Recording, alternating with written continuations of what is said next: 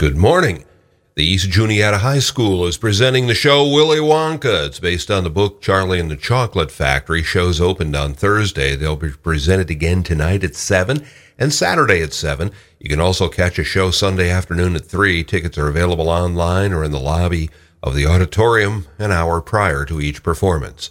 In a heartwarming gesture, the Mifflin County Commissioners have officially recognized the American Red Cross for their life saving efforts. County leaders have now declared March as American Red Cross Month. The proclamation read during yesterday's meeting highlighted the unwavering commitment of local volunteers, tireless heroes who are part of the Central Pennsylvania chapter of the American Red Cross and respond to emergencies, ensure blood supplies for hospitals, and support military families.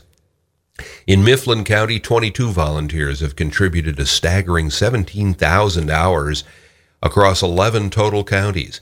They assisted 36 Mifflin County residents affected by disasters, installed free smoke alarms, and helped organize a lot of blood drives.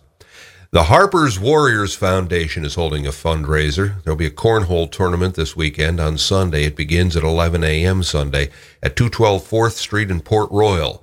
The money that's raised will benefit the Blake and Allison Henry family, who recently lost their home and all their belongings in a tragic fire.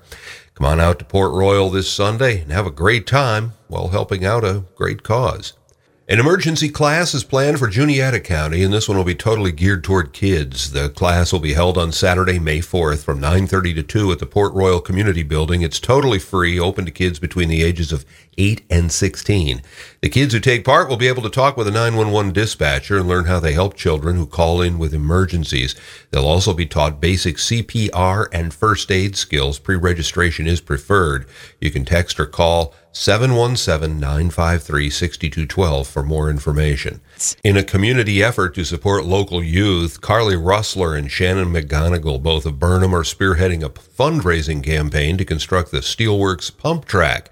The track, with an estimated cost of $60,000, will be built on the former Jamboree grounds in Burnham.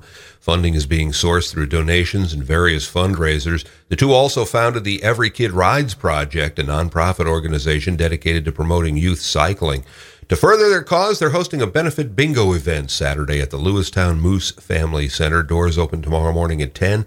Tickets are $25 in advance, $30 at the door. With Merf Radio News, I'm Ed Heisted.